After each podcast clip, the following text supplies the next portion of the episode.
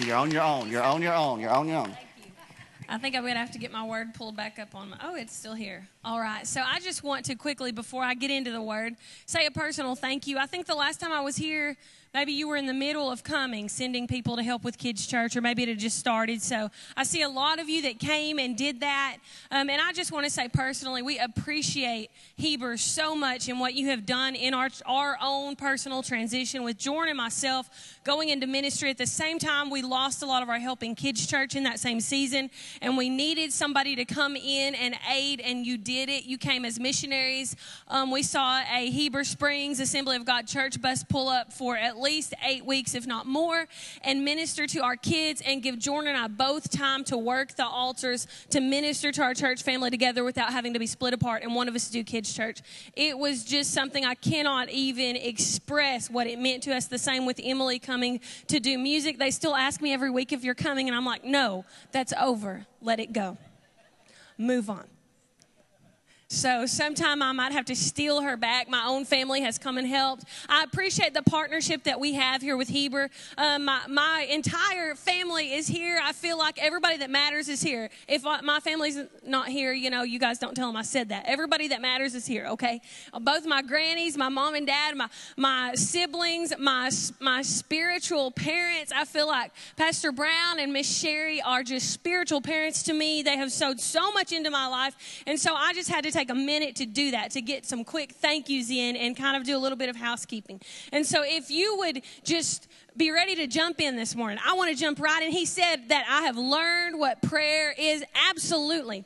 And I would say that in the last two or three months, God has articulated in my own mind or revealed in my own spirit something that I have been doing in all of my busyness, in all of the busyness in being a teacher and a, a mom, a soccer mom, basketball mom, baseball mom, mother of three hoodlum children, you know, pastor of a church, and, and, and relative of many others that just kept me pulled in so many directions. What kept me together was the Spirit of God.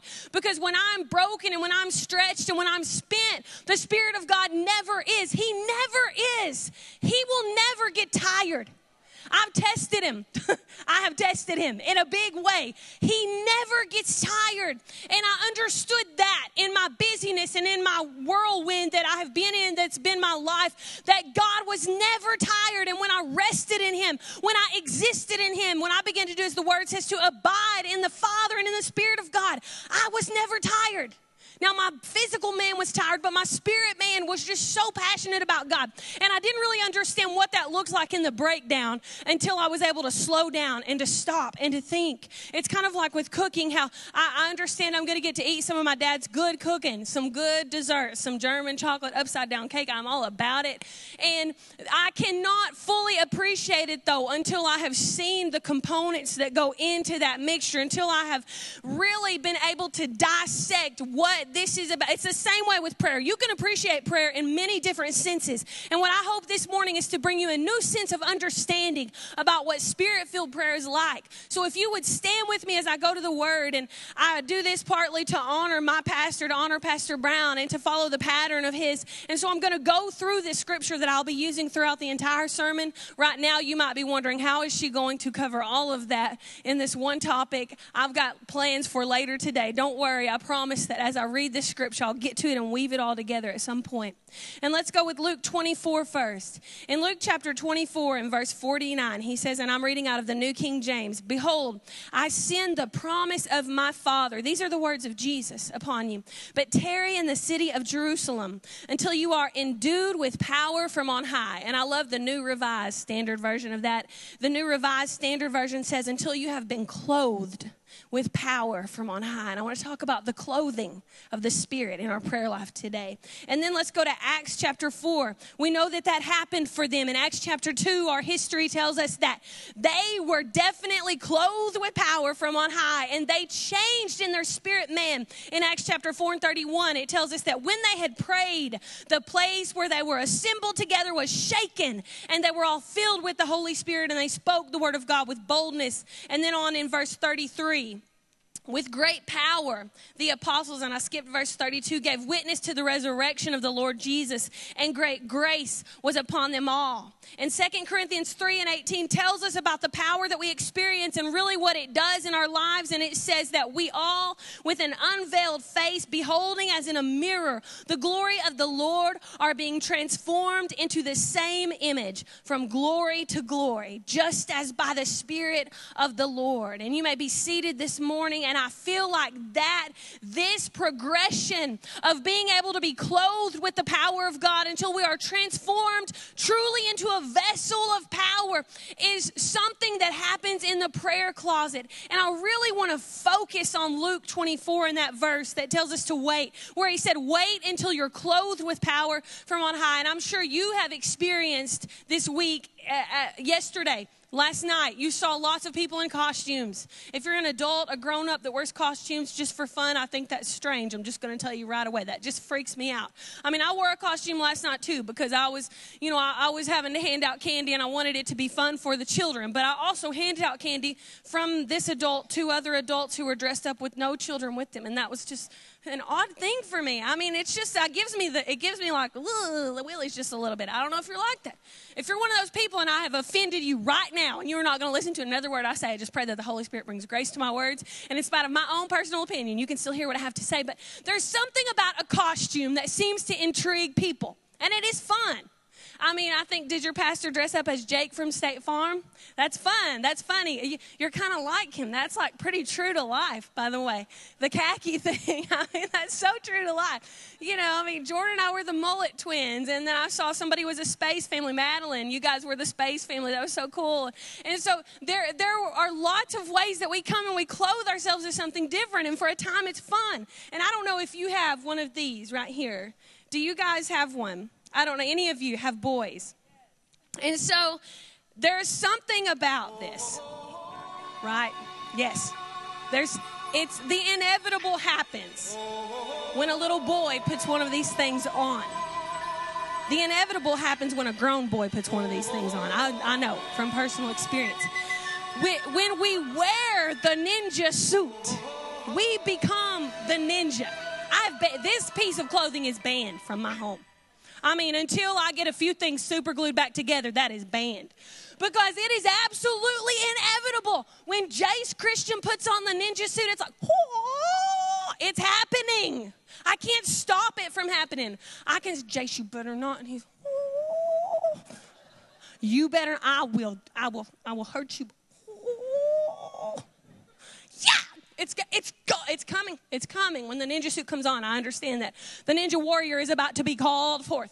That's what happens. It's, I love that he said be clothed. As soon as, as soon as I was gluing together my last picture that Jace had, picture frame that Jace had broken, I thought this is what it meant when he said be clothed with power because there's something inevitable about being clothed with power. When you are clothed with power, you cannot help what is about to happen. Now, uh, of course, the, the gift is subject to the prophet, and I do believe that the power of God is subject. Let me just say that it's not about something that you do, it's about someone that you defer to, the very essence, nature, and being of God, ever present, all powerful, eternally perceptive, praying and working on my behalf with my will and his words that yes, you're right. The inevitability of power is a, is a true thing. But at the same time, he doesn't take over me like a zombie. My will is transformed. It says, with an unveiled face, I start to be transformed into the very image and the likeness of God because my will begins to be transformed. And not only do I have that power existing on the inside of me, and I believe with all of my heart that we are being built together as a temple for the Holy Spirit. And I've been taught my entire life that the Holy Spirit puts you on. He wears you as a glove. You are what the Holy Spirit uses, but at the same time, I understand that He asks me to be clothed with power. And it is such a comprehensive thing that not only is He working and living on the inside of me, but there is a tangible power, a force that exists all around me and through me and on me. And I know that I am clothed with power and it changes your prayer closet. It changes your prayer life. That is what spirit filled prayer looks like We are dressed differently when we wear the garment of prayer. When we wear the when we wear that clothing of the spirit. It's clothing of power and it's fun and you don't ever take it off. It's not this costume that we get in and out of, but rather it's a complete and absolute transformation. In fact, when you look at the nature of God and everything that happens, it says that the place where they were in Acts 4 and 31, I'm going to go back to that for just a minute, that the place that they were in was shaken and they were filled with the Holy Spirit. And with great witness, they, they gave, or with great power, they gave witness to the resurrection of Christ, and grace was upon them.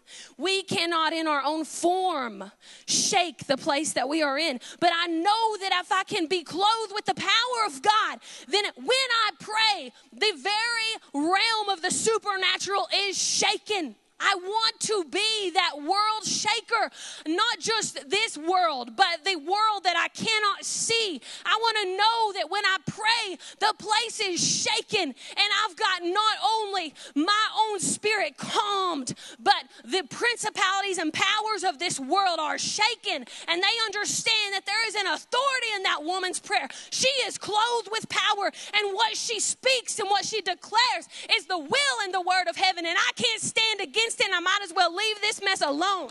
That's what happens in spirit filled prayer. This is like part two of my last sermon that I preached. That boy, that wore me out. My guts were sore. I preached my guts out last time I came here. This is part two of that. So dude, I'm gonna, I'm gonna talk like that this whole time. If it freaks you out, you're gonna have to just like scoot a few rows back. I'm just taking a reprieve right now from my preaching self to tell you this. In a normal person, I'm breathing hard and I need an inhaler. I'm going to borrow Zeke's when I get done. But I'm going to just keep going with this. I got three points. I'm going to just preach the whole time because I'm excited about the clothing of the power of the Spirit. And then in Second Corinthians, let me go back to that when it says that I am going to be transformed into the same image from glory to glory. When you decide it's not a costume, I don't want it just for a moment. I don't want to play pretend but I want to be the real deal, the carrier of the power of the Holy Spirit, then you will see that you don't just go from crisis to crisis, but you go from glory to glory, and it's a whole different thing. My circumstances might look just like yours, but in my spirit, if I can carry with me the nature of God, I will find that there is power in my powerlessness. It is His nature to make the supernatural perfectly and gloriously natural, to carry us into every battle. Listen to this the Spirit of God, the clothing of God, carries us not only into a battle with the propensity to survive, but with the promise to succeed. And there's a difference in your prayer when you understand I'm not just inclined to make it through this, but I am promised to overcome and to live as a testimony to God. That's completely different. The clothing of the Spirit changes us from those that carry in the church as a religious people. And that's what we sometimes are known as, as those that are strong and will probably make it through with our faith. That's a propensity to survive. No. I want to be somebody that the rest of the world probably thinks is a little bit crazy. But something's probably going to happen when she prays because she carries in her, by the power of the Spirit, the promise to succeed, not for my own personal gain, but for the glory of the kingdom of heaven. Do what you will with my own life. Do what you will with my own flesh. Do what you will with my own will. You'll say it, by the way, when you're clothed with power because your will, praying His words, changes your will. And it's good. It's good when you can get there. It's such a freeing thing.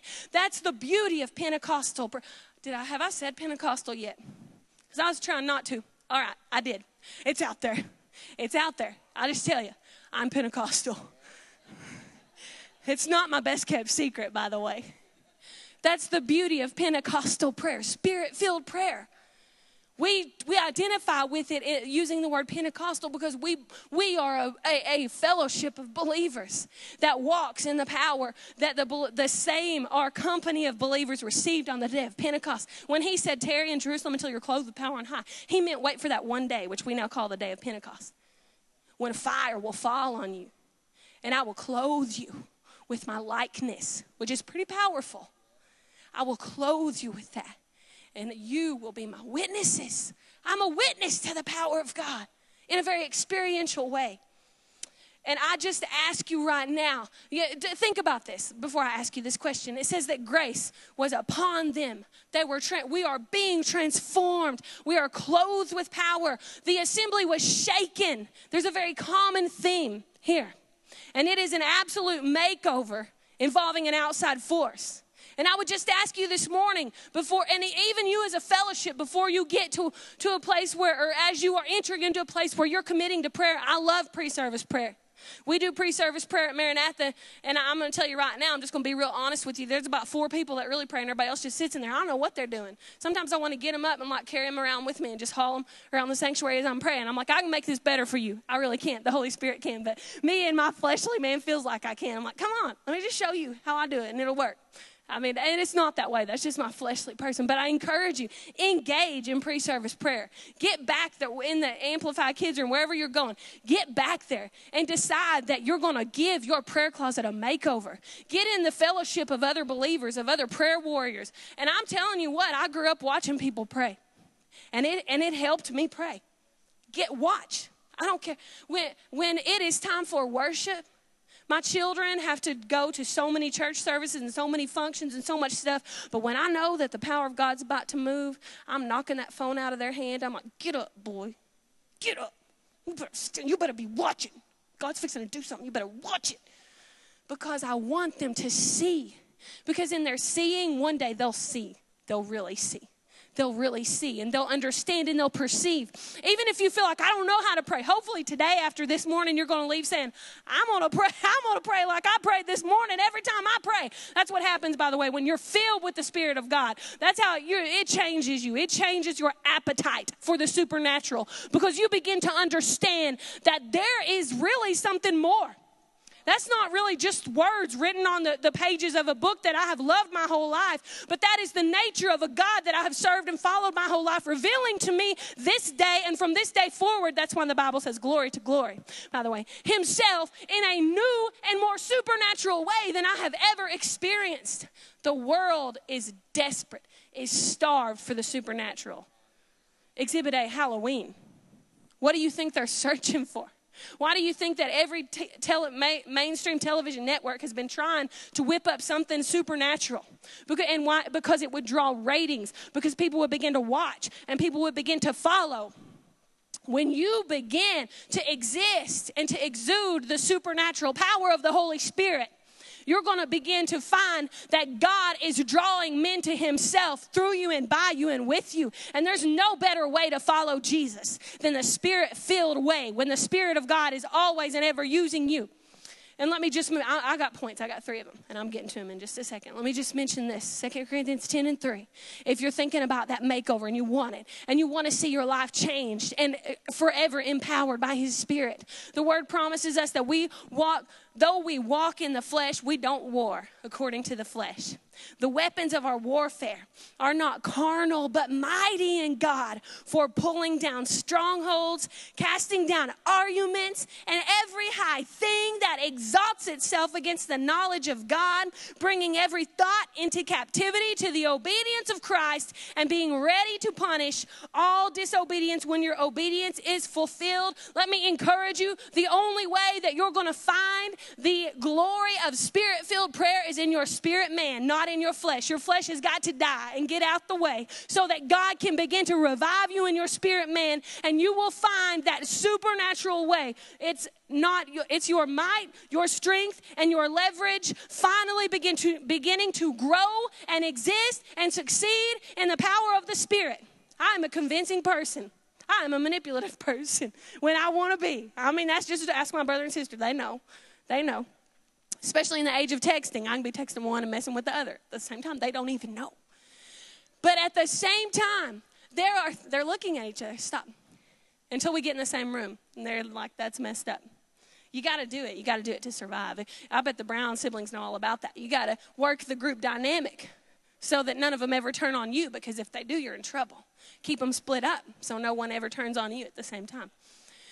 I, that's, we can find leverage in the natural we can use our wits. We can use our giftings. We can use our own natural abilities to an extent, even in prayer. Even in prayer. Your mind can deceive you for a while in prayer. You can pray and you can have what you feel is peace in your spirit. I know. I've done it to myself, to my own self. My heart has deceived me. The Bible says in Jeremiah, the heart is deceitful Who can trust it? It's deceitful and desperately wicked, actually, is what it says. And who can trust it? And so I know that I have got to, in my own spirit, not wage carnally I'm about to get ahead of myself and get to the next point. But pray in the Spirit, exist in the Spirit, grow in the Spirit. You can come to church and grow, grow, grow, grow, grow in your natural and fleshly man. You can go in your prayer closet, believe it or not, and grow, grow, grow, grow, grow in your natural and fleshly man. If you are praying in the natural, if you are thinking and trying to meditate and trying to work in the natural, but it, there will come a point where it will be frustrating for you, where you will experience defeat, where you will not understand what's going on. You're hitting a ceiling, you're hitting a wall, and God intends intends by the power of His Spirit to take our flesh, to discipline it to His will, and to ultimately give us victory and glory and power. Those aren't just pretty words, they're real things. It's an experience that should happen in your prayer closet and it should happen consistently because we are clothed with power from on high. And I encourage you and challenge you this morning in that. But sometimes we are scared to step in, to step across the threshold or to skin the rabbit, by the way. You could think of it that way skin the rabbit. This is what that means. When my kids needed a change of clothes, I always said skin the rabbit. And then they would put their hands up and I would peel off the onesie, whatever else they had going on, and redress them. Happens a lot with babies. That's why Jordan doesn't want to have another one because he doesn't want to have to be doing that. He's like, think of the sleep.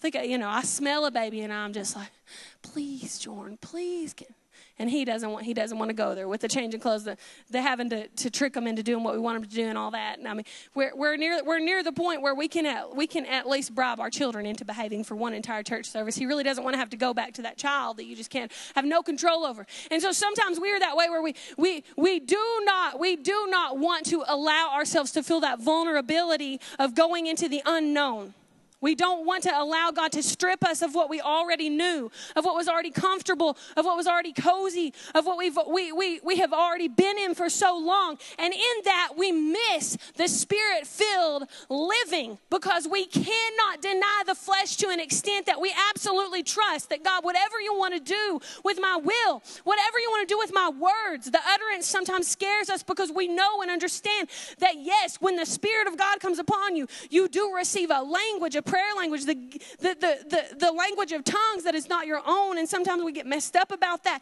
And we've also seen those Pentecostal pep rallies where everybody's loud and crazy and I, oh, just wonky. And so that gets us to a place where, you know, we had Sister Frida, Sister Thacker, the helicopter holy helicopter happened every time I brought a friend to church that was not Pentecostal. I knew it would happen. I knew that God would move. I knew that Sister Frida was going to do the helicopter, and people were going to be all scared. My friend was going to be scared. I got to the point where I would almost try to seat us, you know, positionally where we were out. She was out of our peripheral because I did not want I did not want my friend to feel like you are a nutcase. I mean, I'm just being real honest about you. I grew up Pentecostal. Maybe you didn't. You don't even understand what I'm talking about. You've never had that experience. If you did, if you were a teenager and you had someone at your church that did such a thing, then you know what I'm saying. And so I, uh, I, I always, not that I was ashamed, but I understood that all that she would know of me as a Pentecostal girl was the stigma. I hate to say it that way, but that was what it would become. And sometimes you can let religious tradition, church practices make you afraid. I will tell you this about the Spirit of God the Spirit of God is absolutely a gentleman who loves and values you as a person. And He takes you, the very essence of who you are and who God designed and created for you to be, and He polishes it and brings out the gold that God has laid inside of you. And He begins to create that, or to, to bring out that gem, that diamond in the rough that you are. And it will be in a way that is absolutely natural to you. You can't believe it. Because when you look at the supernatural from the outside, it looks creepy and weird. I promise you that the Spirit of God making Himself real to you will be as natural as you have ever seen. In fact, you might finally get in a worship service and feel like this is, these are my people. This is my place. Right now, if you're at church and worship starts, oh, you split the sea so I can walk right through it. And, I, and you might have a crazy lady that's like, yeah, because that's my thing. Yeah. You split the sea so I can walk right through it. because the supernatural is so profoundly natural to me in the spirit. Man, I want it to be for you. I want it to be for the church that we understand that the Spirit of God moving in us can be a natural and a normal and an expected thing. But there are some stigmas about Pentecost that have got to go. I'm finally getting to the meat of my sermon. Sorry, Pastor Brown, that was a long intro. I got fired up.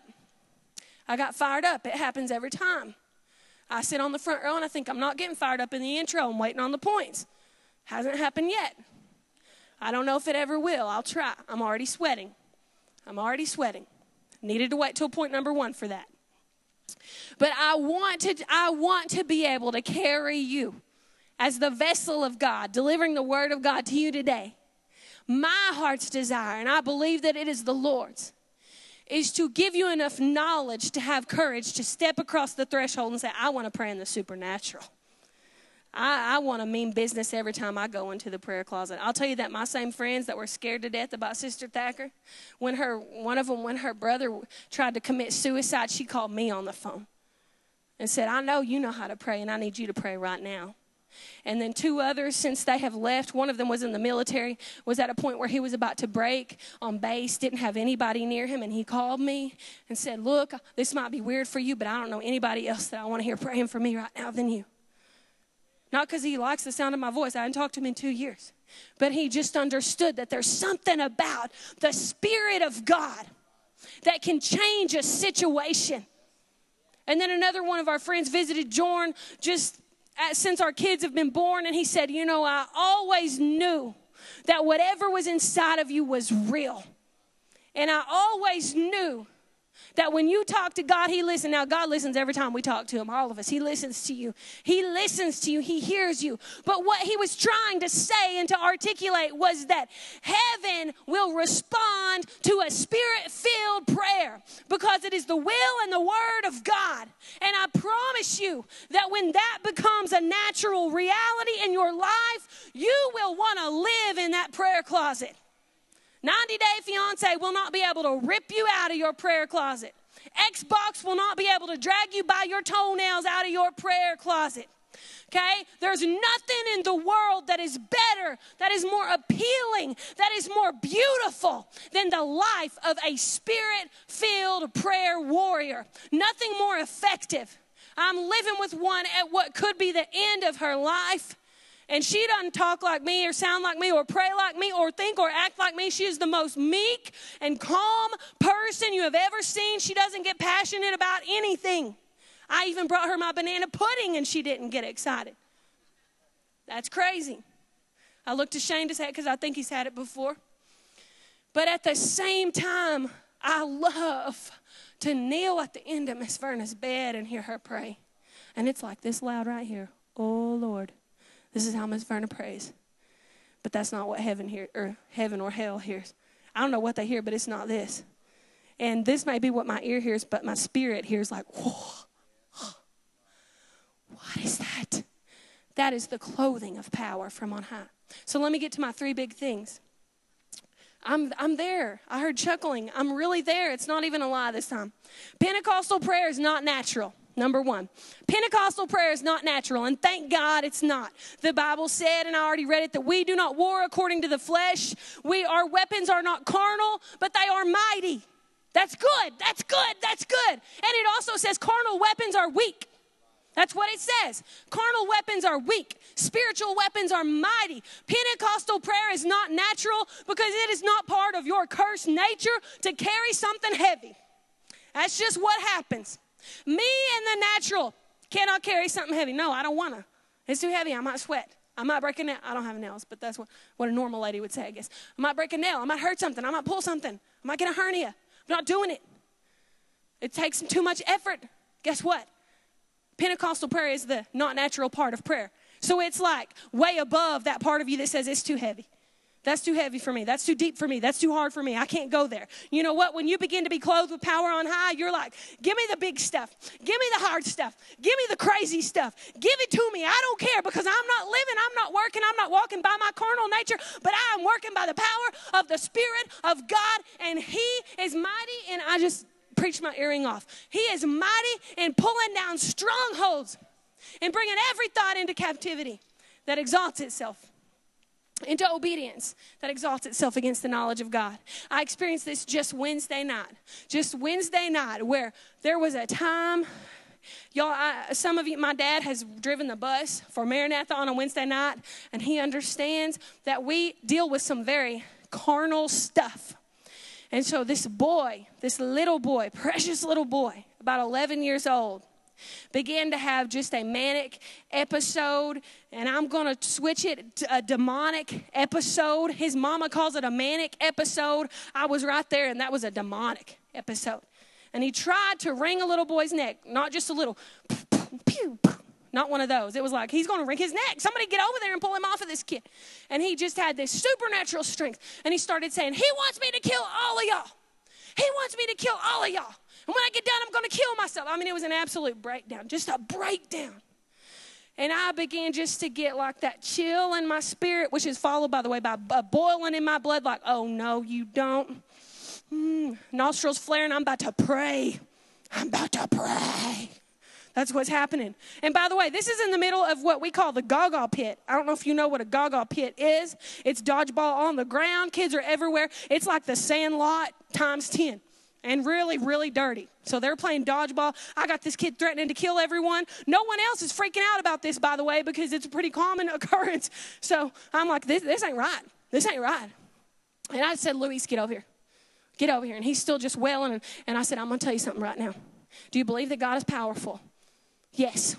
He's like, Yes.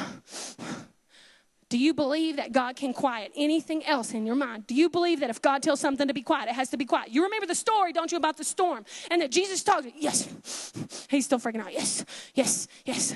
And I said, I'm fixing to pray, and it's going to be quiet, and I don't want you to give it another voice. Do you understand me, Luis? yes. And so we started to pray and to call heaven down, and that boy stopped trembling, and that boy stopped shaking. And when we got done, he said, Miss Alicia, it feels good when you pray. You know what that is? The Spirit of God. The Spirit of God that is mighty. He, he's a therapist. He's on medication. There are so many ways that people are trying to calm that spirit and that supernatural activity in him. But has anybody ever dared to say, We can pray about this? We can go to heaven for this. And that demon, that devil doesn't get to stand and tell you anything because God speaks over your life. And I'm just going to tell you honestly, I'm going to have to pray that prayer with Luis again. I had like 10 minutes with him, and he's a kid. And I don't know what kind of home he goes to. And it was just that moment where he got a glimpse of the glory of God. I can't even say that God absolutely delivered him. But I know one thing I'm going to see Luis next Wednesday, and I'm going to see him on Sunday, and I'm going to see him again. And God, fill me with his spirit so that I'm not praying a natural prayer over a boy that's sleeping with demons because that's the world that we live in. And it just doesn't happen in Shirley, Arkansas. People think it does. No, it happens everywhere in the, in the United States of America and beyond. It happens everywhere because the world is under the curse of the wicked one. But it doesn't get to stand under a spirit filled, unnatural, Holy Ghost kind of prayer. And thank God that Pentecost is not natural so that I can look a demonic presence in the face and say, I know what to do with you. That's the power of Pentecost. Secondly, and I, I didn't follow my notes. Hmm, I'll tell you this.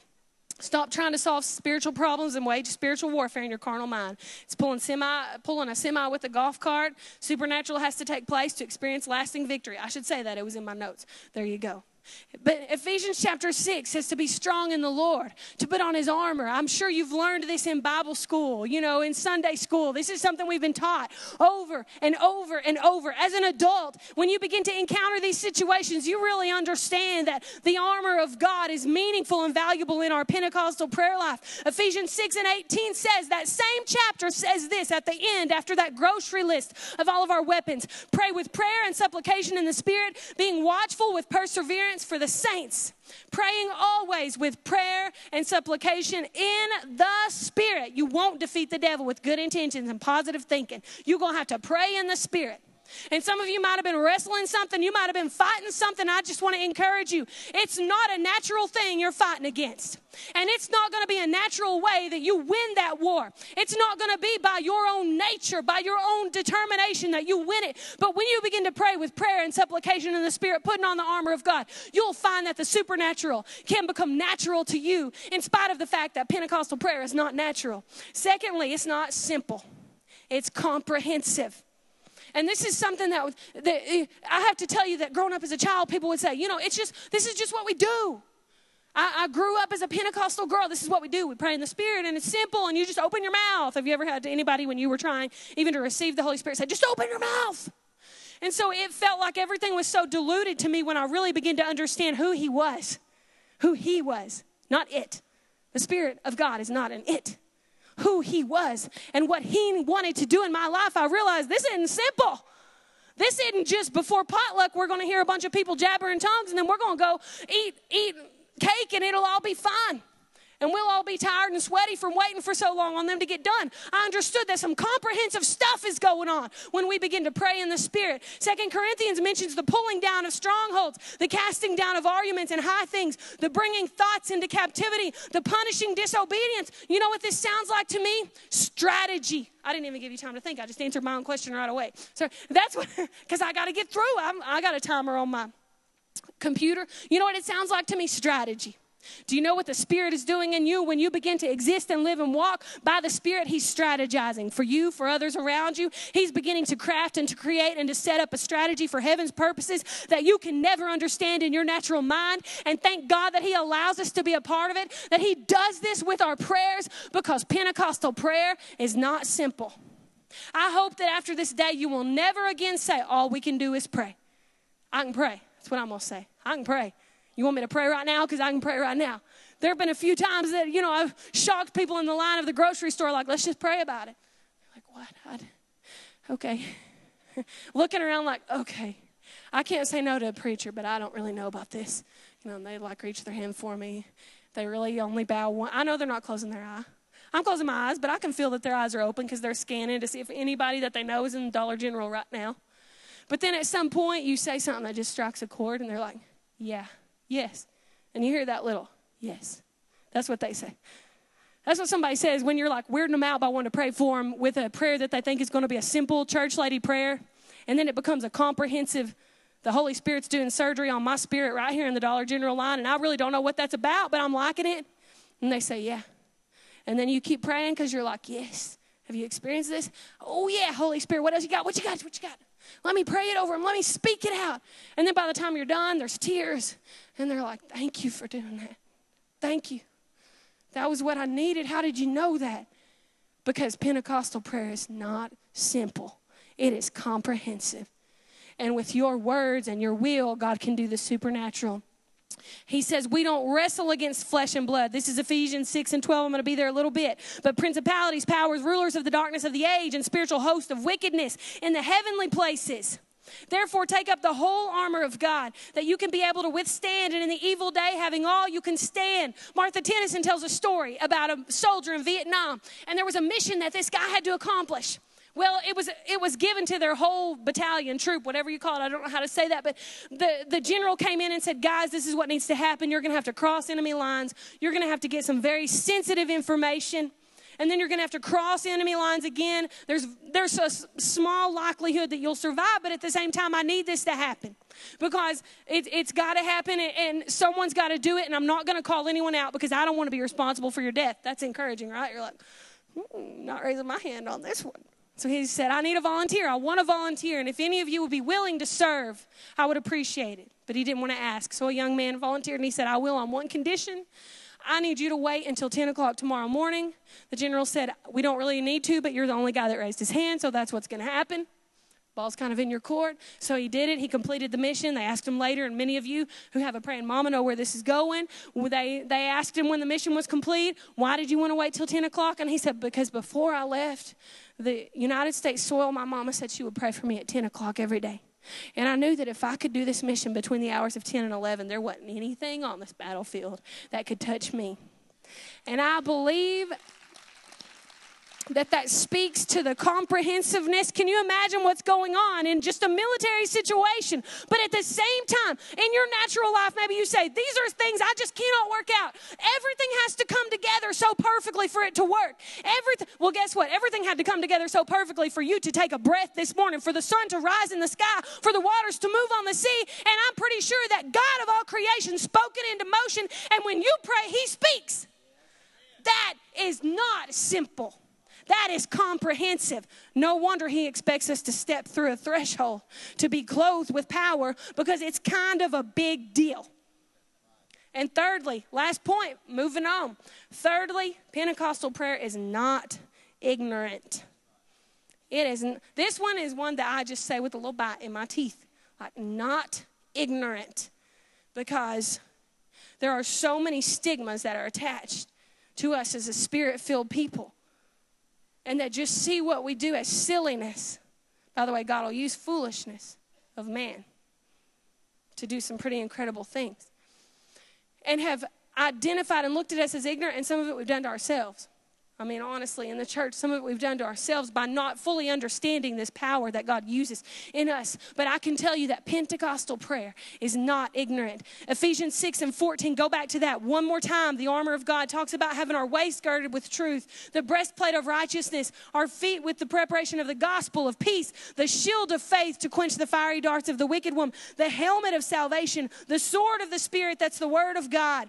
And then it goes on praying and prayer and supplication and you guys can come on up um, worship team you can come on up with me.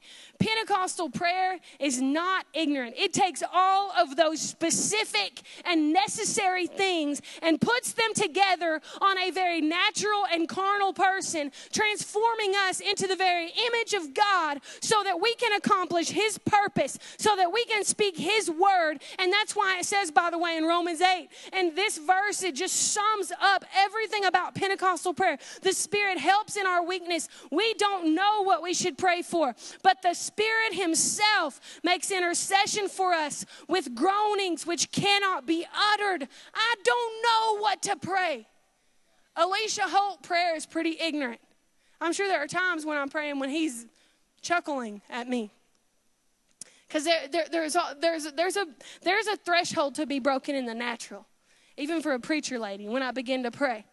And, and I, I don't always just, Lord, I'm praying right now and things are happening in heaven. It's not that way. There's not this light that comes down and, oh. I mean, there are times when even my own flesh has to be disciplined. And finally, you find yourself in the spirit and there's a different, even sense on it. For me, there's a different physical feeling about it. And I understand that the armor of God, I can almost imagine it's like Iron Man. Do you guys do you know about Iron? I mean, you know, where he, he calls the suit and it's like, it just all, but there, there's this place. Some of you didn't get that at all, and I don't blame you for that. And then the rest of you did. The suit comes on and, and covers him, you know, and, it, and there is a time in prayer. You tarry, wait, don't leave until you've hit that place. Don't pray in the natural and say, I prayed today. As long as I've prayed in the natural, I don't feel like I've prayed today.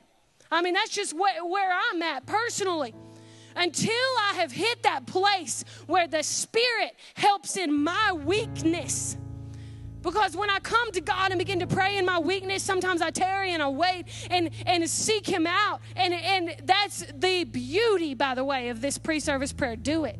Wait, tarry, let the, let the Spirit go ahead and just begin to stir in you. Let the Spirit go ahead and begin to flow through you and begin just to minister to you and to minister through you so that by the time you all get together in this room, you're not having that time of discipline in your flesh and waiting on it all to come together. Because God says, I want to work it in you.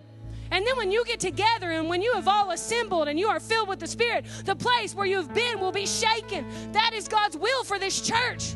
That is God's will for His church at large. But even here today, that is God's will for you. I already told one of Martha Tennyson's story. I ripped her off. I'm going to do one more. If you hadn't heard her, wow. She, she's, I bet I know 20 Martha Tennyson stories because she is just an incredible woman of faith. And I got to tell you that I went up to talk to her because I really wanted her to notice something about me. Like that person, you know, just that really selfish part of you that's like, I'm going to go visit Martha Tennyson, see if my spirit is like her at all. And she didn't notice me at all. So. I thought you might like that. You might appreciate that. I just preached my guts out to you. I'm telling you, Martha Tennyson, my hero of the faith, was like, "Hello, sister, how you doing?" And just went on. That's all right. That's all right. I still love her, and I'm still confident in the Spirit of God in me. A man doesn't have to tell me that I'm clothed with power. A woman doesn't have to tell me that I'm clothed with power. But it would have been really cool if she did, because she is awesome. So she tells a story of her husband, and her husband was preaching, and this woman kept giving him a funny look, and he was weirded out by it. That's not how she said it. She's old. She don't talk like that.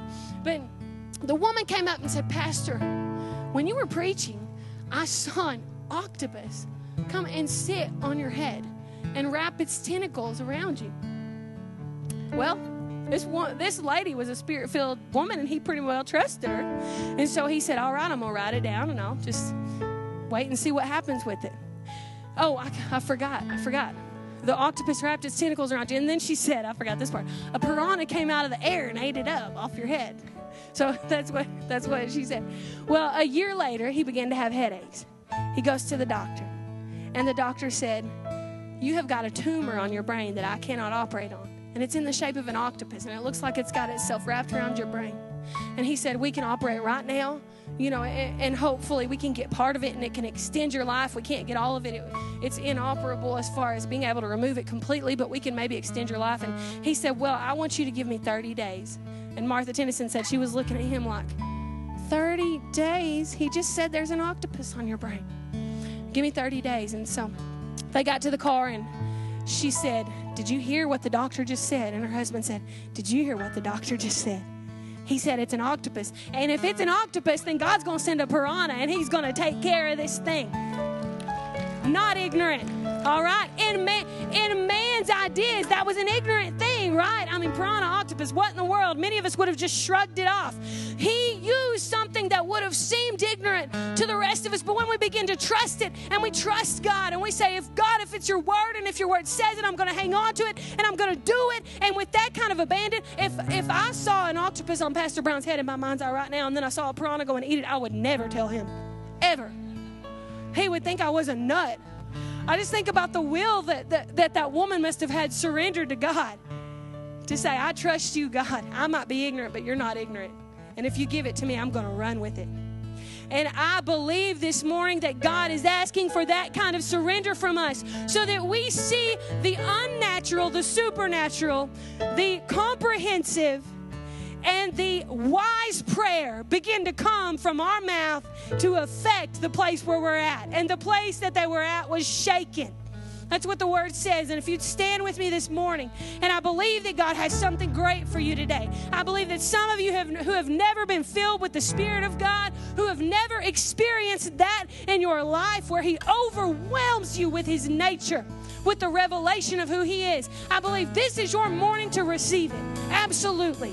It's not it is not something that is designated for just a few, but God intends to fill every man, woman, and child in this place with His Spirit. And not only that, but those of you that have been struggling with a problem that is way too messy for you, I believe that the Spirit of God that is so comprehensive can come and can begin to put things in motion and put things out of motion to the point where you will experience a victory in your life through the power of a Spirit filled prayer. And if that's you this morning and you say, I do not need a natural prayer, I need a miracle from God, and I want to see Him move in my life, I want you to come on down to the front because I want to pray with you first.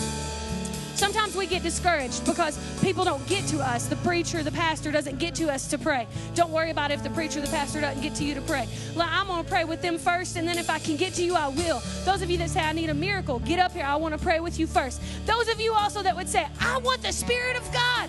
Some of you are like, I can't believe you didn't call that one first. This is just where God led. I feel like God has something for you this morning. God has a miracle for you this morning. God has a word for you this morning that are struggling in that situation. I'm eager to get down there and give it to you. But at the same time, those of you that say, I want the Spirit of God to be active, to be moving, to be me, to absolutely possess me. We don't possess His Spirit, His Spirit possesses us takes us, absolutely. And you would say, I just want to say to God, take me.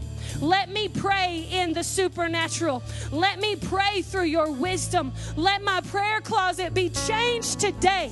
Come and remodel my prayer closet, Lord. That ought to be your prayer this morning, by the way. I can say that when I can offend you and go home. Every single person in the church ought to have that prayer to say, remodel my prayer closet rework my prayer life. Begin to do a work in me. Let's. Just, I'm going to pray over you as a congregation. Go ahead and come forward. Begin to seek after God. I want to just begin to pray over you. God, I pray over this fellowship that you would begin to remodel our prayer closets. Lord, that we would take our natural minds and surrender fully to you and the power of your supernatural. Begin right now to stir the giftings, Lord, of your spirit. Begin to raise up in men and women, God, just a heart, Lord, that is full of passion and zeal for you, full, Lord, of passion and zeal to see your will come to pass. Begin to ignite their hearts with the fire of your spirit. Begin to ignite their lives, Lord, with the glory of heaven, that this place could be shaken, Father. We seek your will, we seek your purposes.